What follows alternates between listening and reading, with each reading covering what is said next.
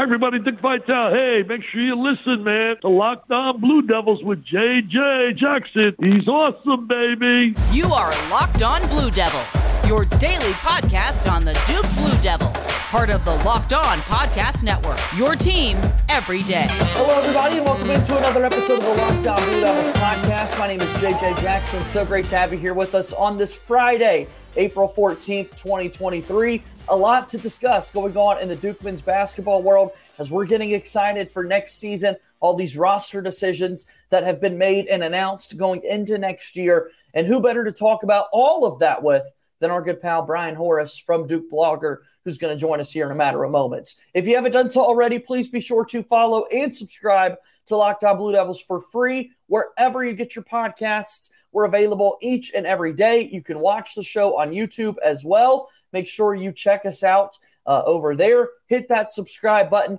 Follow us on Twitter at L O underscore Blue Devils. I'm on Twitter at underscore JJ underscore Jackson underscore. So show us some love. We appreciate you watching us each and every day. Without further ado, let me bring on my good pal, Brian Horace, who's back with us for the first time in quite some time. Brian, I hope that you're doing well. Thanks for being here today. Uh, thanks for having me, man. How are you?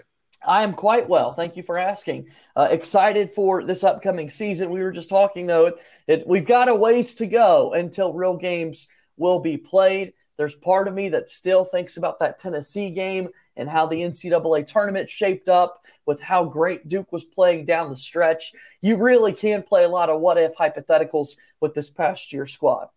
Oh, without a doubt. I mean, you know, injuries here, uh, you know, a bad call here or there. I mean, it's it's very easy to to, to play that what-if game, but uh, future still looks bright.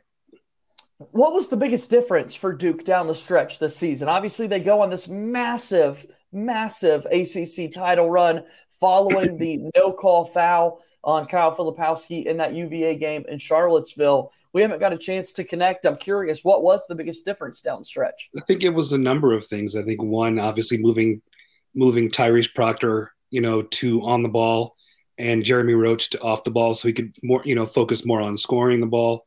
I think also the emergence of Derek Lively. Um, you know, he was, you know, defensively a menace and a lob threat, you know, on the offensive end of the floor. I think the shooting of Dariq Whitehead was also a huge factor as well. I think, you know, those those few things I think really set, you know, Duke on a path to get to where they got to. And they got to a title. That's where exactly where the Duke team got. Last night, we saw the Duke team have their annual banquet at the end of the year, recognizing the twenty twenty-three A C C champions. And while we're still hurt over the Tennessee game and the exit in the N C double A tournament, that squad always has a championship to reflect back on. Oh, without a doubt. I mean, you know, they raised that banner, and uh, they'll always have that. And, uh, you know, hopefully they can build upon that going into the next season for sure. Yeah, really excited to see what this next year's squad looks like now that we've seen some decisions being made. Kyle Filipowski, the biggest one this week. So many people excited about it. sixteen double-doubles this past season out there on the floor. I mean, when you think about Flip's freshman season, Brian, how would you evaluate it? Yeah, I think um, obviously he had some uh, some physical trials here and there and, and some, some things that did not go his way. But overall, I mean, you couldn't ask for, for a better freshman season. I mean, he he gave Duke all he had, and uh, you know he was um, he was you know uh, arguably their best player. You know, for most of the season, he along with obviously um, Jeremy Roach, and I think you know it's it's tough to see a world where he doesn't improve going into next season. And honestly, Duke is very lucky to be able to get him back. You know, for a, for a sophomore season, that doesn't really happen often. At Duke, when you have a good freshman season, generally you're you're jumping ship, you know, taking that N B A cash. But uh, you know, Flip said he wanted to stick around and, and leave, you know, a bit more of a mark at Duke, and uh, you know, John Scheyer is very lucky to have that happen. Yeah, Duke fans are lucky that we get to watch him wear that uh, Duke jersey for yet another season. Uh, for the immediate impact, the immediate success we're seeing from the national perspective, so many people putting Duke as a preseason top five team, some even number one in the country going into the year. And we don't even know what the rest of this team's going to look like in regards to possible transfers coming in and that sort of thing. The Filipowski angle alone, Brian, for next year's team, how big of an impact is it that he is coming back? Oh, it's huge. It's huge. It's, you know, it's, it's, it's another year of experience, you know, instead of having to fill that role with a freshman who, you know, obviously they're always going to be hit or miss. You have a known entity. You have a, you know, you have a, someone that, you know, is going to at very least be as productive as he was this past season, you know, but you hope there's a sophomore jump as well. And, uh, you know, he's a guy that's been through some wars, and, you know, that I think, along with a couple of other returnees, was probably the single biggest uh, recruiting haul for John Scheyer, just getting, you know, a sophomore season out of Flip.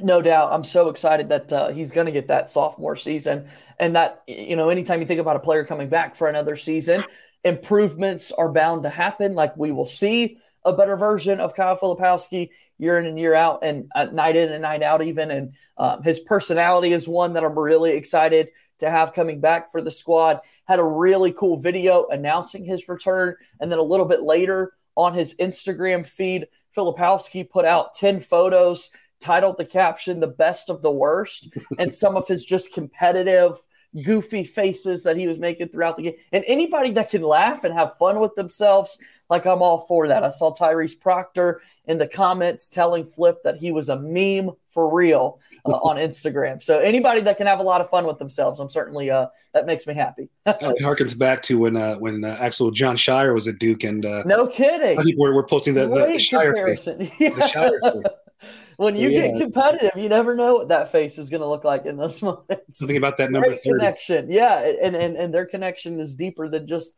the jersey number, it appears, with the way they act and that sort of thing. All right, so Duke has a really good team going into next year, it certainly seems. Let's talk a little bit more about that after this next time out here on the program. Locked On Blue Devils here today is brought to you by our friends over at Built Bar. Are you looking for a delicious snack but don't want all the sugar and calories? Then you need the best tasting protein bar ever, Built. You got to try this. If you're like me and you want to make healthier snack choices, but you don't want to compromise on taste, I've got just the thing for you, Built Bars and Built Puffs. Built Bars are healthy and taste amazing. Seriously, they taste so amazing, you won't think that they're good for you, but they certainly are. And again, covered in one hundred percent chocolate. You can now find these at your local Walmart or Sam's Club, and you can still get your specialty flavors online at built dot com. That's right. Head to the nearest Walmart, walk up to the pharmacy section, grab yourself a box of Built Bars. You can pick up a four-bar box of cookies and cream, my personal favorite, at Walmart directly. Built Bar is a proud sponsor of Locked On Blue Devils. Moving forward here on today's episode of Locked On Blue Devils, J J Jackson alongside my pal Brian Horace at Duke Blogger on Twitter. A couple of other decisions for sophomores coming back. We've got Tyrese Proctor and Mark Mitchell that announced they will be returning for their sophomore season. Uh, let's talk Proctor first. What does it mean for Duke? Well, again, I think it means everything. I think two years was always the plan, but obviously with, with the high profile end of the season for the Blue Devils, I think – you know, it's another blessing for Scheyer to be able to get him to come back. I think, you know, there's room for improvement. Even though he had, you know, a very good freshman season, there's room for improvement. And I, and I think we'll see that, you know, going into next year with, you know, not only his decision-making, I think he'll shoot a lot better next year as well. I think a lot of things, you know, for him are going to come together this, this, you know, this next season. Really excited to see what he could do that next year, right? The shooting percentage, like you alluded to, is something that you want to see continue to improve. Filipowski even the same, right? Like, you think about uh, three-point shooting, how pivotal it's been for Duke basketball over the years. You could argue, looking at the roster right now, not even forecasting freshmen coming in or transfers, I, I think you could make an argument that Proctor and Filipowski could be two of the guys up there in shot attempts for next season. And for Duke's success, the more efficient they are, I mean, that's common sense, the better the team is going to be able to play. And the three-point percentage numbers for both players is a direct area where we would love to see, and Duke would greatly benefit from their improvement. Oh, without a doubt. I think, you know, both guys are, you know, bet- I think they're both better shooters than they showed this season.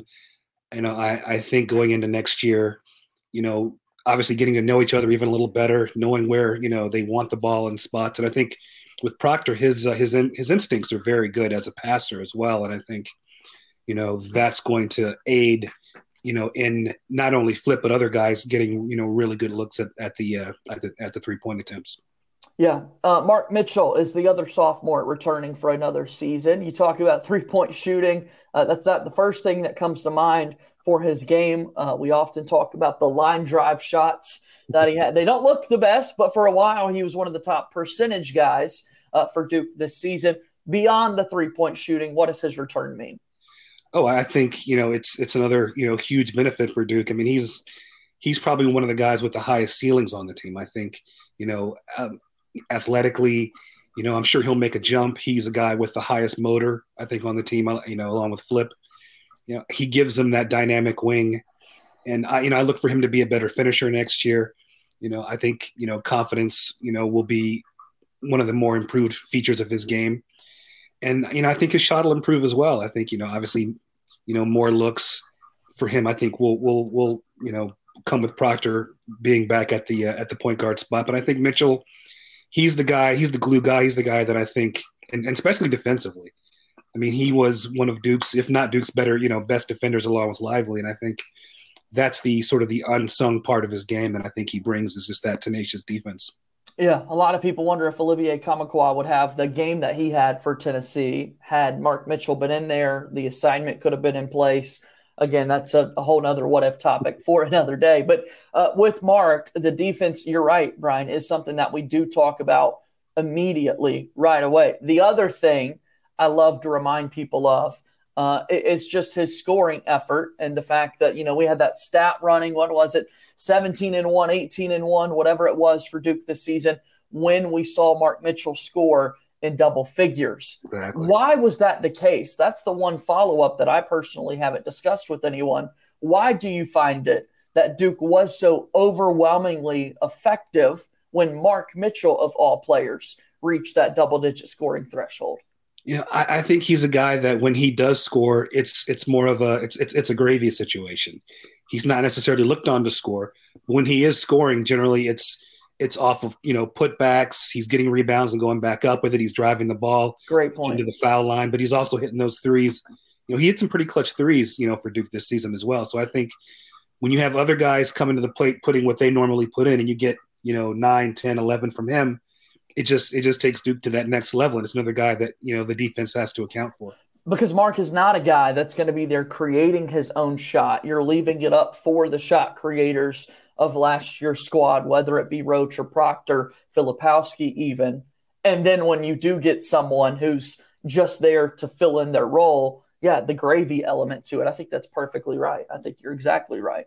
Yeah, excited to see what Mark Mitchell can do uh, going into next season for sure. A couple of sophomores made the decision Uh, to not have a sophomore season, I should say, uh, in Dariq Whitehead and Derek Lively the second. Um, are you like the rest of uh, the Duke online basketball community in that you assumed that would be the direction that they went? I think that was a, a good assumption before they even stepped foot in Durham. Those guys were – We've had that one for a while. Yeah, first rounders, you know, and I, and I think, you know, Lively would have been even more impressive if he hadn't gotten injured. And I say the same thing for, for Whitehead. You know, I think injuries curtailed, you know, their progress, but I think both really turned up that progress starting, you know, middle to late season and, and started to really show why they were, you know, top five guys coming in, you know, from high school.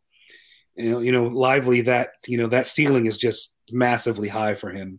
Considering, you know, the injuries he's had and the role he was asked to, to play, he's just, I mean, the sky's the limit for him. And obviously Whitehead with his shooting didn't come in with a reputation as, as a really good shooter, but he really worked on that part of his game. And that's one of the, you know, the aspects of, you know, player development that people don't really understand is that yeah. Whitehead came in with more of a, of a reputation as a slasher and an alpha guy. And when he did get injured, that role had to change. And, you know, working with, you know, with, with, you know, Jay Lucas and, and, and the other members of the staff, you know, acquiring that ability to hit those threes and to do it regularly and with, you know, good efficiency, I think that really put, you know, in addition to what he did in high school, him, you know, put him in the eyes of the uh, the N B A guys. It's like, okay, wait a minute. This guy is a little more than just this slasher guy. And then that part of his game will come back, you know, to him as well. But adding this extra feature is just, you know, it's another, you know, tool in his toolbox. Yeah, Brian, when we talk Whitehead specifically, here I am. I'm talking three-point shooting all the time, my favorite. Uh, I, you felt the best throughout the year when Whitehead was the one getting those. It just felt automatic, like it was so smooth. And to think, to your point, that that's not what we were expecting, right? The alpha mentality is what I certain like a downhill ball in hand type player. And yet it w- turned into a little bit more of a spot up role for Whitehead. And he absolutely excelled on the offensive end for Duke. Yeah. I remember when Nate James was, uh, was a coach at Duke, he called the, those shots, you know, money makers or, uh, you know, contract makers. If you can hit those shots, an ability to what he already brought to the table, you know, physically in terms of his build, his size, you know, his ability off the bounce, those types of things, in addition to what he can do now from beyond the arc. I mean, he's he's going to be a killer in the league. Going to make a lot of money, that's for sure. So excited to see where those guys end up. Absolutely. Taking a look at next year's squad, uh, again, we think about these decisions that have to be made. Jeremy Roach has declared for the N B A draft, still does have the opportunity to come back maintaining his college eligibility. What are you hearing? What does your gut tell you on this one, Brian? My gut tells me, you know, he'll be back. But again, you know, those those things are always fluid. I mean, he has the, you know. Yeah. You could wake up tomorrow feeling totally it different. Could, it could be completely different, exactly. And, he, and obviously he'll get, you know, he'll get his feedback. He'll see where he stacks up against the other guys, you know, that are declaring for the draft. Um, in the end, it may just come down to the fact that, like, you know, being at Duke is, it's a, it's a high-profile place. You, you know, you get the best of everything. You know, if if he does end up staying in the draft, going to the G League, it's it's a whole different ballgame, and it's it's not an easy life. It it really isn't. I mean, you you know, you go to those G League games, and it's not a lot of people there, and there's you know they're they're not taking care of you like they do in, in college. So it'll it'll come down to like, am I ready to get my pro career started? Don't want to you know spend another year in the sort of the, the lap of luxury that is you know that is college athletics. So it, it's a tough decision, and I don't think he can go wrong either way, honestly. Yeah, it'd be big for him to come back for this Duke team. They do already have a ton of ball handlers going into next season in that backcourt, which is great.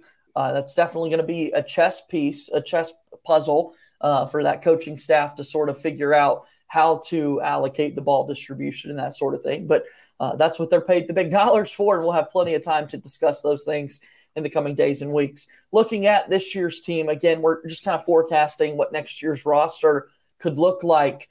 We also have other scholarship players uh, needing to make decisions, I reckon, um, in terms of Ryan Young has that extra year of covid nineteen eligibility. He very quickly let the world know that he would be playing a sixth season of college basketball. And then now we're living in a world where players like Jaden Shute and Jalen Blakes and Christian Reeves, you assume they're going to have to make some form of a public statement, whether or not they're going to be back.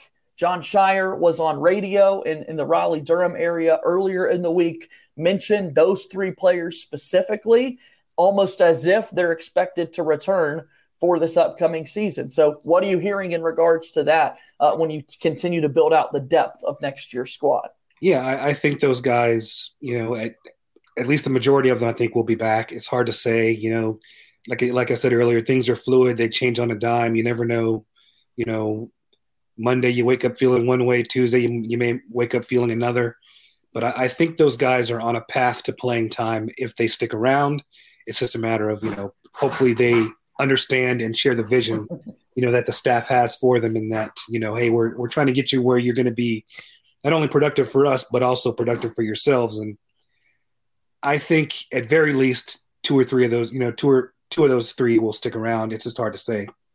So the transfer portal of it all uh, and players possibly joining Duke, not leaving Duke to enter the transfer portal. Uh, but that's obviously something that's going to pick up here um, as we get moving towards May. Uh, we know Caden Shedrick from Virginia a year ago uh, from the Holly Springs area originally, right there in Raleigh-Durham. And uh, he's a ca- candidate to transfer into Duke. Are you hearing any other names? What do you expect the transfer portal to look like for the Blue Devils? Yeah, it's, I haven't heard a lot, you know, in terms of names. Uh, you know, we, we do know Duke's looking, you know, for a, you know, possible replacement for uh, the production that Derek Lively gave them, you know, a rebounder, a lob threat, rim runner, you know, a guy that can defend in space. Shedrick was mentioned as having visited Duke, I believe. at very least, you know, there was some mutual interest. Hadn't heard a lot of names yet. It's still, you know, somewhat early in the portal process, I think, for Duke. So, you know, there are guys mentioned that haven't been in, that aren't in the portal yet that I won't mention, just, you know, out of respect for their, you know, sure. situations. But um, I think they will acquire someone. It's just a matter of who someone is. It's going to be uh, it's going to be a process. It's going to be the big question. Well, it's always great to catch up with you, spend a little time talking about Duke basketball. You do such a remarkable job following the team, covering the team. Again, all of your work on Twitter at Duke Blogger, duke blogger dot com. Give me a moment here, Brian, if you will. Promote your work, what you got going on, and where people, again, can find that. Yeah, they can find me on Twitter at Duke Blogger. Everything I do on the uh, the web starts there. Um, obviously, duke blogger dot com. Everything I do there gets translated and trans, you know, moved over to Twitter as well. So, you know, come let's come have a you know have a conversation. Let's talk. I love that. I love that. Well, thanks for being on the podcast today, Brian. We'll do this again sometime soon, okay? Sure. Appreciate it, man. All right. That's my pal, Brian Horace, joining us on today's episode of Locked On Blue Devils, and that's going to bring our show to a close. Once again, please make sure that you follow us wherever you get your podcasts. Leave us a five-star rating and review. So excited to continue to talk about the Duke basketball offseason with you. That's going to do it for today's show. As always, go Duke. My name is J J Jackson. Thank you, and good day.